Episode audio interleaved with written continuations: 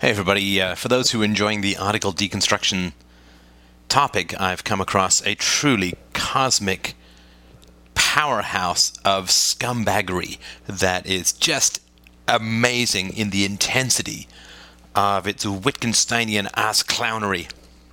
Not be a good name for a band.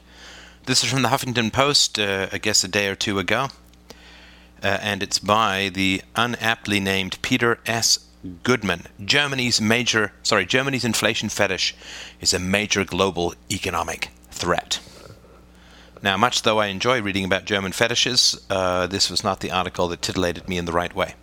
This is what the man has to say. Oh, please be patient with me. Uh, this is well worth exhuming and eviscerating.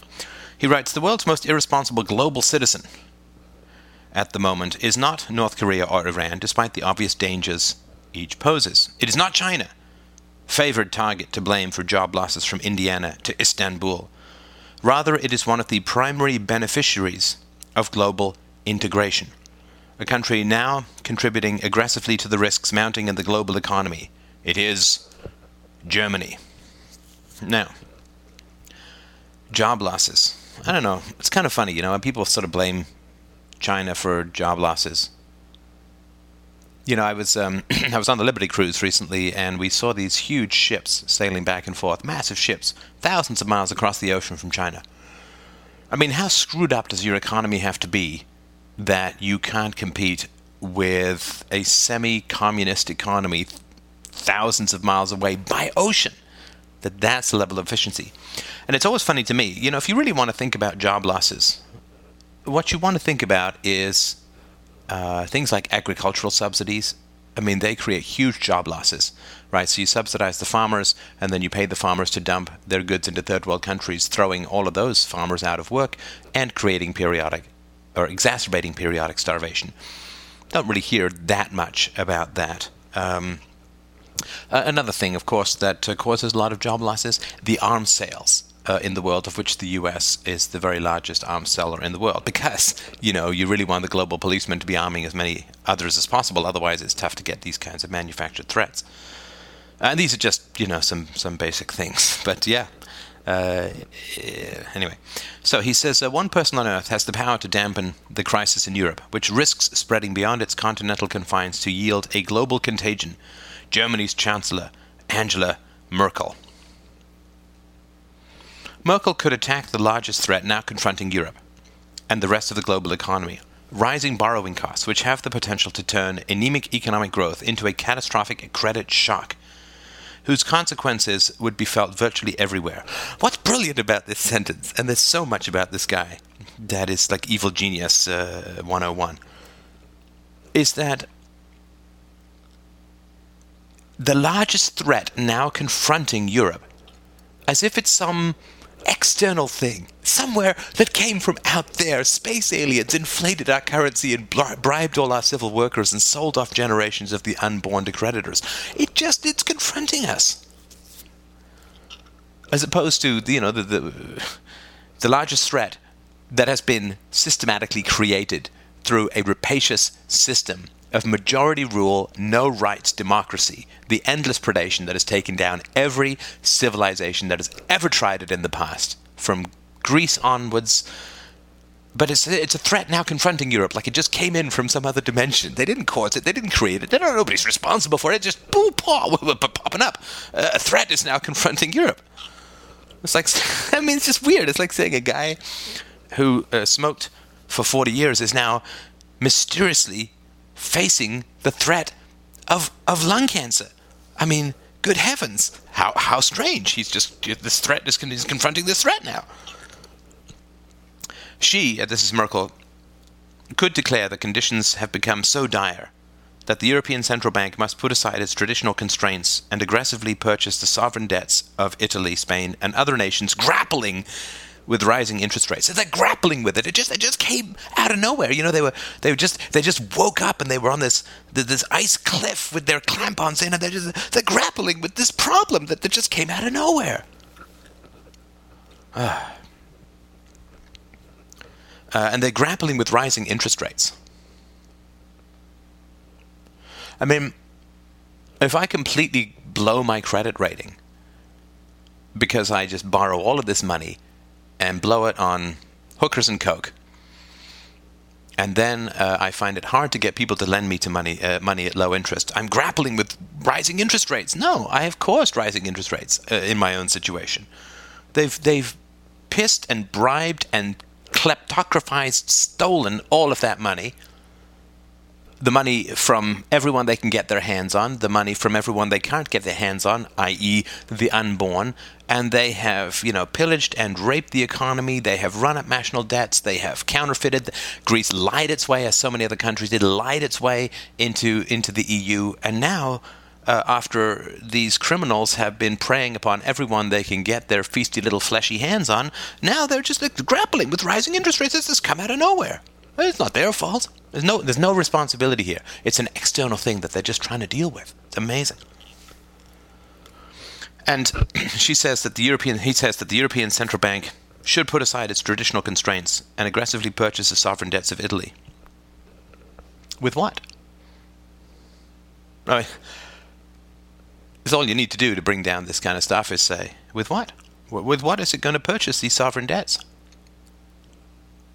I mean, the European Central Bank doesn't have any money. I mean, I guess it has. Well, it has some of the money that it basically takes from from member countries, but they're all in debt anyway. It's going to print money. I mean, it, they don't have any money. It's just mad madness, madness, and bizarre black magic. She says. He says. That would bring borrowing costs down immediately while setting in motion a process that would quell the crisis, or at least shrink it substantially.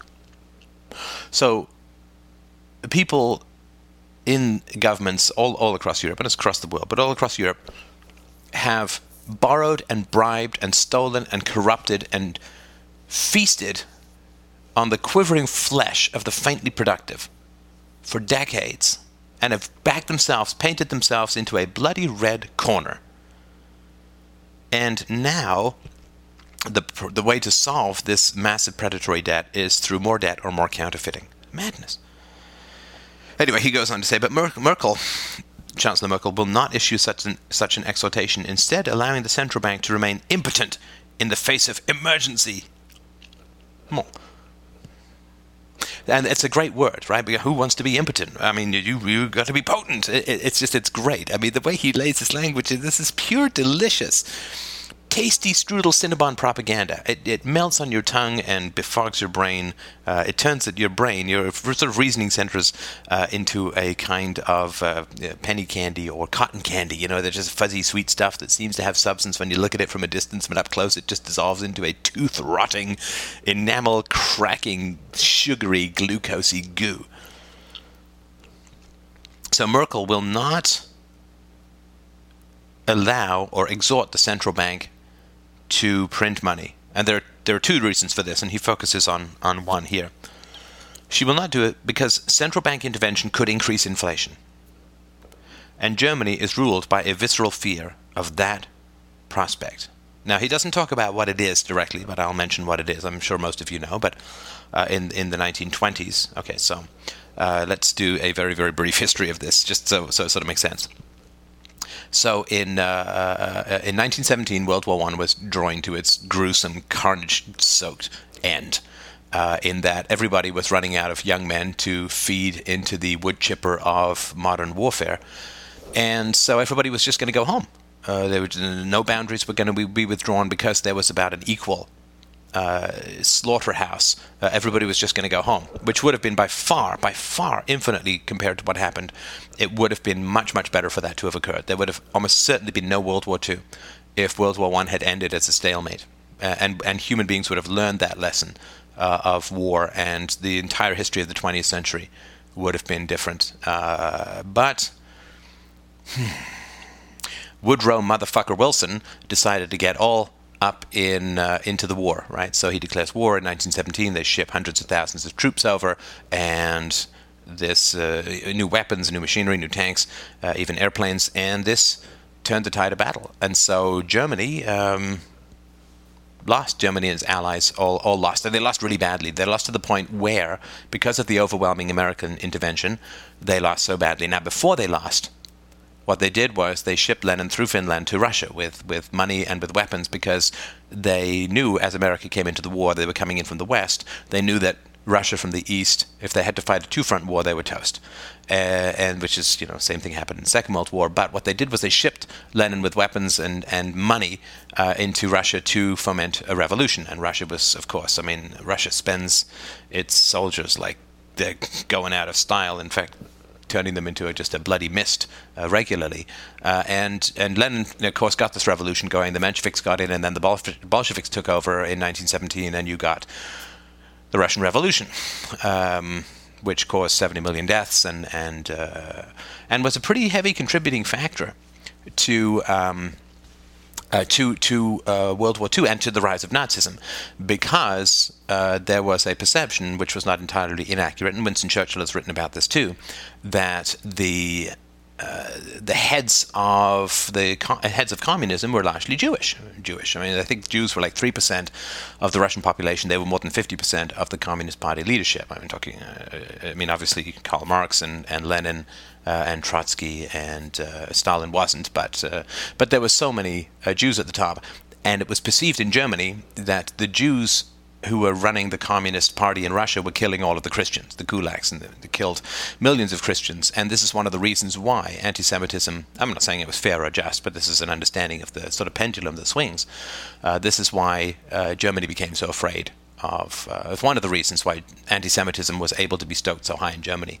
Uh, because they perceived it as a Jewish war against Christians in Russia uh, from communism slaughtering the largely Christian serfs and kulaks. Anyway, that's sort of neither here nor there. But uh, the reality is that uh, with Russia out of the war, uh, it still wasn't enough. With all of the American interventionism coming in to uh, the First World War, they were able to impose this crushing uh, peace on, on Germany. And Germany was never actually invaded, and so the population didn't experience war directly, although there was just brutal starvation of the Germans through the naval blockade run by Churchill uh, at the end of the First World War. Unbelievable starvation levels, just horrendous, just brutal and pretty unnecessary. It was pure vindictive vengeance against a largely female and child population. Uh, most of the soldiers were dead or whatever. And of course, you got the Spanish flu, which was spread uh, from the returning soldiers, uh, which almost no, certainly would not have occurred without the end of World War One. So, you know, 10 million killed in World War One, 20 million killed with the Spanish flu uh, outbreak, and it just went on and on. A complete disaster.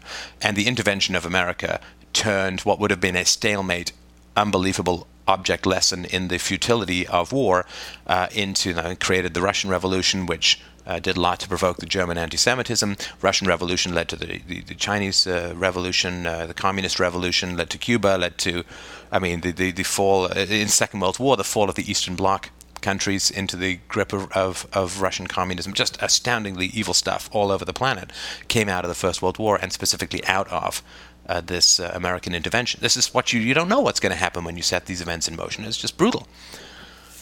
And so, after the First World War, uh, the Treaty of Versailles was imposed upon uh, Germany uh, and its allies, and Germany was not able to pay, and so France, I think, invaded, took took back the Rhineland or Alsace-Lorraine, and Germany ended up coughing up, but they couldn't pay. They couldn't pay, and after they'd paid up all their gold and a lot of their produce, and they'd had all their factories shipped off, uh, you know, it's like take somebody's factory and then ask him to pay your bills. It doesn't make any sense, but it was pure vengeance. It had nothing to do with any sensibility, and and Churchill, to his credit, did argue strenuously against the Treaty of Versailles, but they printed money. Germany printed money because they couldn't pay their bills. And the printing of this money led to inflation and then led to hyperinflation in Germany, which led to uh, the collapse of the Weimar Republic. Uh, it led to you know the famous wheelbarrows of money to go and pick up a loaf of bread. It led to exchange rates changing multiple times throughout the day, uh, and it led to for 500 bucks you could entire buy an entire city block in uh, in Berlin towards the end of this process. Uh, this, of course, had huge effects on the um, uh, on the rest of the world's economy. Uh, it had a lot of contributing effects towards the the boom in the 1920s, which was followed by the Great Depression. These are all the after effects of violence. This is why you, when you go to war, you just don't know for how many decades you're going to be paying and in what form uh, you're going to be paying. Uh, it's never ending, which is why war should anyway. So. So Germans are terrified of inflation uh, they're terrified of inflation. Uh, this has been passed down from generation to generation because inflation led to the destruction of the middle class, the radicalization of the poor and of the rich, as you can see, of course, happening in America right now because violence always does the same stuff. It hollows out the reasonable and, you know, helium pumps up to, test, to uh, steroid testosterone levels all of the extremists within society, whether it's the rich or the poor. And uh, so this was what caused, right? So the, the looming specter of what was perceived as a Jewish dominated genocide against Christians in, in, in Russia was then uh, exacerbated by uh, this hyperinflation, the destruction of the middle class, uh, and uh, the rise of Nazism, which came out of this desperation. And so, anyway, sorry, that's not that brief, fairly brief. But um, so he says, she says, Germany is ruled by a visceral fear of that prospect. This fear has outlived its his- historical origin by a half century. Catering to inflation worries today by hemming in the central bank is something like refusing to restore electricity to a darkened German city for fear that President Roosevelt will bomb it. So, I mean, the greatest economic disaster ever to occur within Germany, which led rise to a savagely evil, predatory, Europe destroying National Socialist dictatorship, uh, which, you know, obviously murdered, uh, horribly murdered uh, six million Jews and, and intellectuals and gypsies and homosexuals and professors. I, I, mean, that, that, and first of all, it's more than half a century. Uh, half a century ago it would be 1961. We're talking sort of 1931. It's more than like 70 years. But anyway, um, 80 years. Anyway, so they, he's saying, oh, you should be over that. You should be over that. But, I mean, try talking about race in America. I mean, when was slavery ended? 130, 140, 150 years ago, something like that. And race still remains a highly sensitive issue. So saying to Germans, you should be over the, the whole Nazi thing by now, I mean, come on. It's crazy. Uh, be way past it. Well, America is not real great at lecturing other people to be over historical immoralities. And you could make a very strong argument that Nazism had far more deleterious effects on the world than uh, Southern slavery did in uh, in the world, in Southern slavery in America did. But this is the kind of thing that that insane, nasty propagandists do is they say, well, you should be over your historical fears of this and that and the other, and you should you should start to worry about uh, you should not worry about inflation anymore just because it created Nazism in the Second World War, which was responsible itself for 40 million murders around the world. Oh, you should be over that now. Ugh, astounding, astounding. All right. Then he writes, and it just gets better and better. The fundamental threat that haunts the world today is essentially deflationary with prices falling and businesses hunkering down. The fuck is wrong with prices falling? I've never understood that argument. Nobody's ever been able to explain it to me in anything that any way that makes any sense. Look, I worked in the computer industry. I was a software executive and, and salesman and marketer and technologist for 15 years, and the price of that shit was always going down. And I don't remember anyone saying, "Oh, it's a complete disaster." That the price of, of, of computer chips is going down. Oh, it's a, it's a catastrophe for the world's economy that the price of memory is going down uh, or the price of motherboards or whatever, right? I mean, what the hell is wrong with prices going down? I mean, that's what happened throughout most of the 19th century. Prices went down as things get more efficient, as, as the free market refines uh, its processes, uh, and new innovations come in. And of course, I mean, look at the prices for books, for Christ's sake. I mean, uh, physical books used to be really expensive. Three days after the Gutenberg press was invented in the 16th century, it was really expensive to, to print books. Now you can get ebooks for free or for 99 cents. So I don't I haven't heard anyone write about how disastrous it is for the economy that the prices of books have been falling and the prices of computers have been falling. It's terrible. There's nothing wrong with prices falling. And what the hell does it mean, businesses hunkering down? Again, hunkering down is not a very descriptive phrase. Anyway, he goes on to say, people in control of money can see that economic growth is slow, meaning that not enough consumers can afford goods and services. The result is retrenchment, layoffs, and stagnation, a cycle made worse by the austerity imposed by Germany and other European leaders as condition for a plainly inadequate financial rescue fund they cobbled together for a debt saturated for debt saturated European nations. Again, I I mean these is just astounding. Economic growth is slow. Economic growth is slow, meaning that not enough consumers can afford goods and services. But I mean, that doesn't that doesn't explain anything. It doesn't say anything. It's like saying, uh, as a coroner, uh, this man died from a lack of oxygen. Well, everyone dies from a lack of oxygen in one form or another. That's what everyone dies from. But uh, you know, it doesn't doesn't mean anything. It's like you take a, a guy who's been beheaded to the coroner and he says, This guy died from beheading. Well, it doesn't explain anything. It's, it's completely obvious.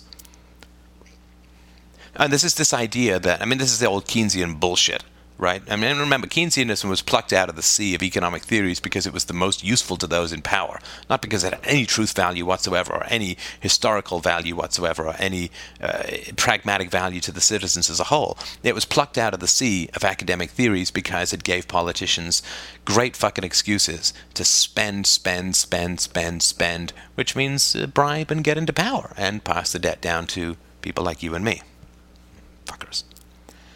Um, not enough consumers can afford goods and services. Well, yeah, well, of course, when economic, but uh, the, the, the, why is economic growth slow? Economic growth is slow because of the rise of coercion within society, right? I mean, there was not a lot of economic growth uh, in the Second World War because it was saturated with violence, and there's not a lot of growth in the Western economies because they're saturated with basically two kinds of violence monetary violence and physical violence. The monetary violence is counterfeiting, uh, which is printing money or creating money, uh, and the physical violence is the endless regulations and threats against anyone for reasons that they can't figure out if they start a business or try to expand. 100,000 regulations passed last year in the US economy. Do, do people not think that that has anything to do with whether economic growth is occurring or not? Anyway. But so, yeah. So he says uh, retrenchment, layoffs, and stagnation. So it, the result, no, so not enough consumers can afford goods and services. So businesses collapse what they're selling. Of course, yeah. If there's less demand, there will be less supply. But the question is, why is there less demand? There's less demand because people are out of work. Why are people out of work? Because uh, inflation and and coercion and herding all of these people into buying houses in the U.S. and herding all of this money into the stock market, which damn well shouldn't be there, but stockbrokers love it and the government loves it, and the average person can't follow the trail uh, to their own bloody financial demise. Anyway. So the cycle is made worse by the austerity imposed by Germany and other European leaders as a condition for a plainly inadequate financial rescue fund they cobbled together for debt-saturated European nations. I mean, another way of putting this is that uh, uh, German taxpayers don't want to fund the early retirement of the Greek islands of, of Greek civil work, civil servants, which he'll talk about in a sec. But debt saturated European nations as opposed to European leaders who have spent themselves into massive debts, which they're now trying to absolve themselves of responsibility for. That would be a more accurate way of talking about it, which means that he won't. He says rising borrowing costs are an outgrowth of the fact that global investors lack faith in Europe's abilities to, to fix its problems. The available facts are no source of comfort. Uh, global investors they don't work on faith, my friend. They don't work on faith. They have. I mean, I, I worked for uh, almost a, a little over a year, I think it was, uh, as as a programmer uh, on a, uh, a, bond trading floor, a bond in a, a stockbroker floor, and they they don't they don't get together and pray about what stocks. They don't uh, look at chicken entrails. They do massive calculations. They look into um, you know balance sheets. They look into debt to equity ratios. They look into uh, demographics, particularly with the government's abilities. I mean, everyone can see this massive bulge of baby boomers is uh, is going into retirement, which means they're going to stop producing taxes and start consuming resources from their society as a whole. I mean, you've got these budding, newly hatched, wrinkled vampires about to feast upon the jugular of the young, and it's gonna they're just gonna swarm them. You ought to be able to see the young for the leathery old bat wings and wrinkled cream and liver spots obscuring the the apple cheeks of the young from view. Uh, they're just gonna feast on them. I mean, Greece, what a Greece Greek birth rate is 1.2. Europe's is like 1.3, 1.4. I mean, it's not producing enough uh, young virgins for these wrinkly old dragons to feast on. I mean, so they, they that's not a matter of faith. It's not they lack faith. They don't work on faith. They work on numbers and reality. Investors know that the European Union is a union in name only and that the euro lacks mechanisms to aid countries that face untenable debts, not that have caused untenable debts. To aid, I mean, if you were to rewrite this, right, the, the lack, it lacks mechanisms to give money to politicians who have bribed themselves into power and now are facing the bill coming due. Right? But they're not facing untenable debts. These countries have created these untenable debts. Uh-huh. They know that Greece, a relatively small country in economic terms, still can't pay its debts over the long term, not even after the latest European relief package. They know that the austerity Germany demanded for that relief will make the situation in Greece worse. Um, you know, I mean, if I don't pay my debts, I can go to jail, right? I don't get to go to my neighbors with a gun and saying, "Give me your money," or "I'm going to burn the whole neighborhood down." I mean, I guess I can do that, but I'm just going to end up in jail for even more. Uh, Germany's not demanding this austerity for fun, for shits and giggles. It's demanding its austerity because, you know, giving, uh, you know, this is an old P.J. O'Rourke line, right? He's say giving money and power to government is like giving whiskey and car keys to teenage boys. I mean, you know, you might as well set fire to your money and at least get a little bit of warmth rather than hand it over to Greeks, right? I mean, because they spent 400 years under the Turks, they have no respect for government, and it's a grey or black market in, in, in extremity. They know that Italy, he says, a large country, is growing hardly at all, making it impossible to pay back its debts without a lot of help. Help. You see, we want to help people. They know that increasing the size of the bailout fund entails a messy political process likely to yield a disappointment, exacerbating the crisis of confidence. Increasing the size of the bailout fund entails a messy political process. Yeah, I mean, uh, wanting to give a lot of money to Silvio uh, Berlusconi, is that an irrational thing? I mean, yeah, of course the man's got to have his hookers, uh, but it's not necessarily that everybody else wants to fund them. They know that if Italy defaults, or merely comes close, that will produce serious trouble on many shores as banks reckon with fresh losses and demand for goods and services takes another hit, sending major economies into recession. They know that French banks are particularly exposed, putting pressure on the government, which would presumably have to bail out teetering French lenders, adding to the chatter that even France could be in for a downgrade to its credit rating. Yeah, I mean, as someone who's been arguing humorously, vociferously, violently, loudly, quietly, surreptitiously, uh, with a rose between my teeth, doing the uh, Macarena for 30 years against government control of debt uh, and against government control of interest rates and against government control of um, the monopoly of currency. Yeah, I mean, has this guy been talking about it? No, of course not. I mean, he's a Keynesian, right? So he's probably been for increased government spending for most of his career. And now that the debt is coming due, he's like, wow, this is a mysterious problem everyone seems to be facing. We need some help. I don't know. You know, if you smoke, you don't get one of my lungs. That's all I'm saying. you can ask, but uh, unless you're my wife or daughter. Anyway, all of these facts are manifest in a single barometer, the bond market. Investors have been shunning sovereign debt, which forces governments to pay higher rates of interest to refinance to finance their debts. I love it. So finally, it's the amazing thing. Finally, the word force is coming into this guy's conversation.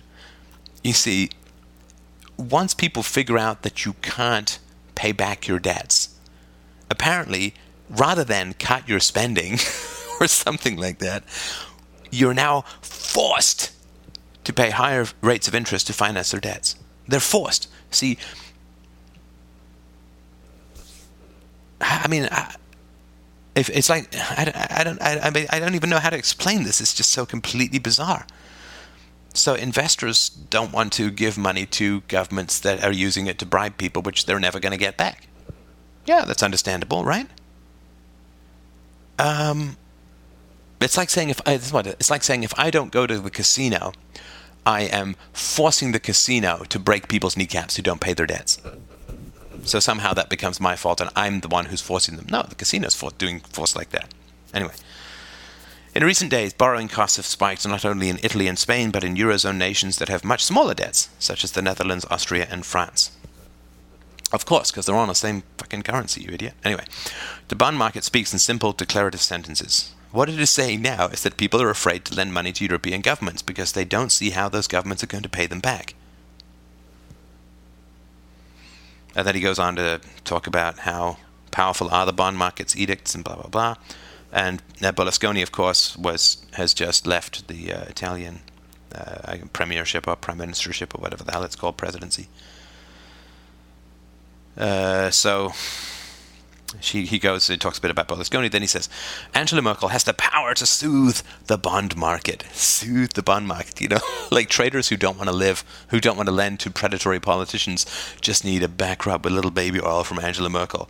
Again, they're not, not, they're not refusing to lend to the governments at prior interest rates or lower interest rates because they're excited or irritable or shunning or, or upset or they've just done the math rather than read this kind of trickly brain rotting propaganda.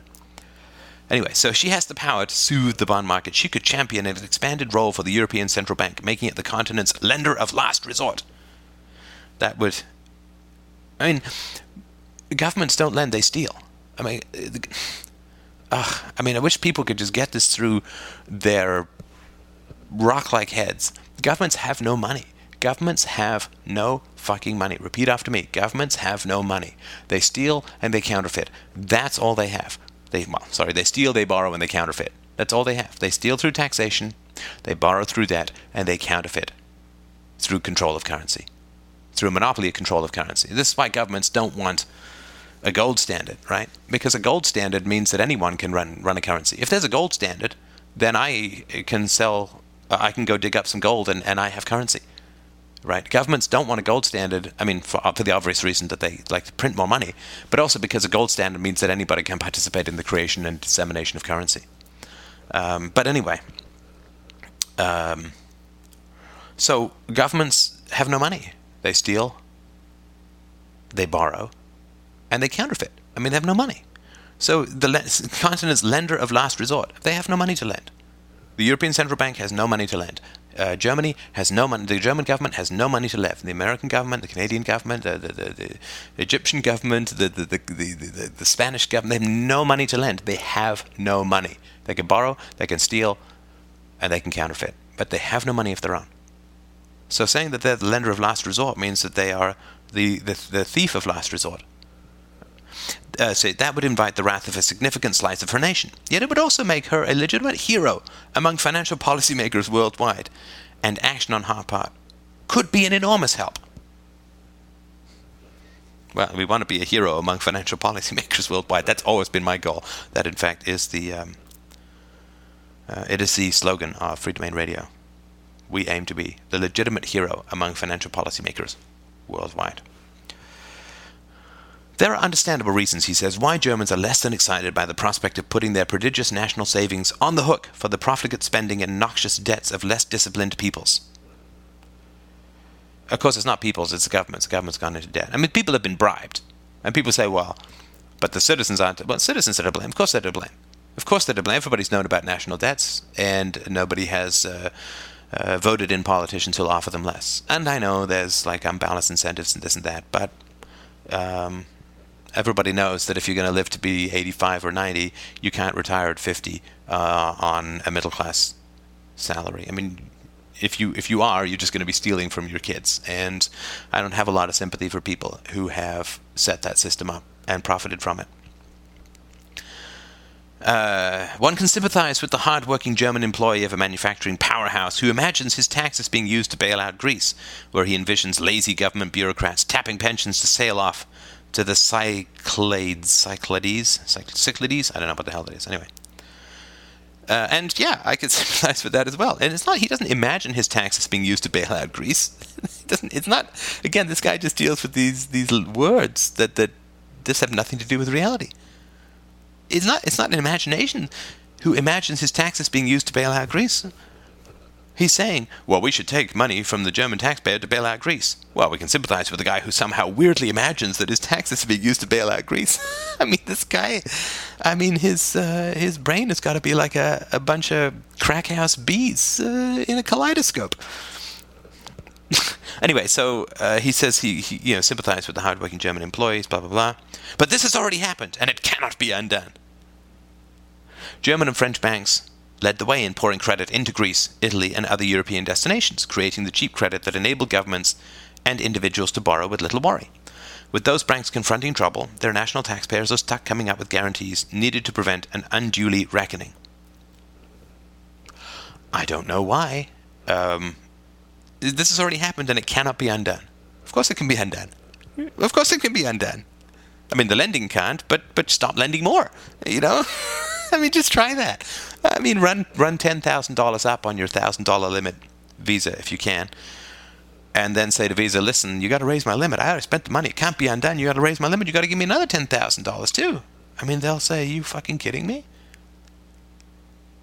I mean, do you have, you know, tapioca for brains? I mean, are you insane? But this, you talk about this in in some political context, and to some people, it makes some kind of sense. Uh, well, everybody's looking at a place in the world to hang their bag of crazy, and this guy's found a pretty high tree. All right, we're almost done. And I mean, what's wrong with the banks failing? I mean, the reason that people are worried about the banks failing is because governments need the banks uh, as as cover, as uh, as a human shield, as the corporations that everyone can get angry at. Uh, governments need the banks, and if the banks go down, then the governments have less ability to game the system to bribe the people for their own advantage. And so, yeah, people who are on the public payroll, people who are receiving government benefits, uh, and uh, rich people receiving lots of government goodies and, and bailouts and so on, they're terrified of bank failures. Anyway. And if repugnance at bailing out the undeserving continues to dominate policymaking, the result will be fewer people able to buy goods, which means fewer sales for German manufacturing powerhouses whose exports have produced so much wealth. I mean, what can you say? Oh, spare us from these mad lightning storm brain cluster fracking state sucking leeching toady parasite ass clowns saying insane shit like this. You gotta bail out Greece so Greece can buy your manufacturing goods. I mean, just try this. try going into try going into a, so find some convenience store. The guy runs a convenience store go into the convenience store and say to the guy, "Listen, if you give me a thousand dollars out of the cash register right now, you give me a thousand dollars. I promise to spend a hundred dollars of that in this store, and and and that will boost your sales by a hundred dollars. Just try that. I mean, try that with somebody who's 14 years old sitting behind the cash register. Give me a thousand dollars. I will spend a hundred dollars in this store, and that you'll be up a hundred dollars in sales. What do you say? Sound good? I mean, a 14 year old will say, "Get the fuck out of here," and rightly so. So the idea that you give money to Greece, which Greece then gives to its people, who then may buy some small subsection of goods in Germany, I mean, it's insane. it's insane. It's not insane that this is written. I mean, lots of crazy shit gets written. Uh, I've read what's on the bathroom stalls, but the fact that this gets published, it gets pu- uh, anyway. One way or another, the German taxpayer is going to pay the only question is what they will get for their contribution global growth and the avoidance of financial catastrophe, or the smug satisfaction of having not helped an unsympathetic neighbor whose slide into recession brings everyone else along for the ride? Look, Germany can just bail out of the euro. Just bail out of the fucking euro. Just get out of the Titanic. That's what they can do. Uh, do not say to the Germans one way or another, you will pay, because they. Anyway. I think we have to talk about that. Merkel has in recent days, he says, spoken of her abiding commitment to enhancing European political union, which is very nice, and even important in the long term. But it's irrelevant in the here and now, and it can't happen quickly enough to make a difference. It's like talking about installing solar panels on the roof while the gas furnace is burning the house down. One way or another, Merkel is about to put her mark on history, she gets to decide precisely how. She can carry on as ever and go down as another parochial figure who could not transcend the traditional limits of place and culture, or and who helped destroy the euro and the historical project of European integration, or she can take a risk, confront the German inflation fetish, and help it unleash the crucial credit of the European Central Bank, and maybe play the leading role in averting global tragedy. There is no mention of how the debts incurred by the European Central Bank are going to be repaid because the European Central Bank has no fucking money either. So what we have here, my gentlemen and lady friends, uh, is uh, a huge, frothy, polysyllabic shakedown.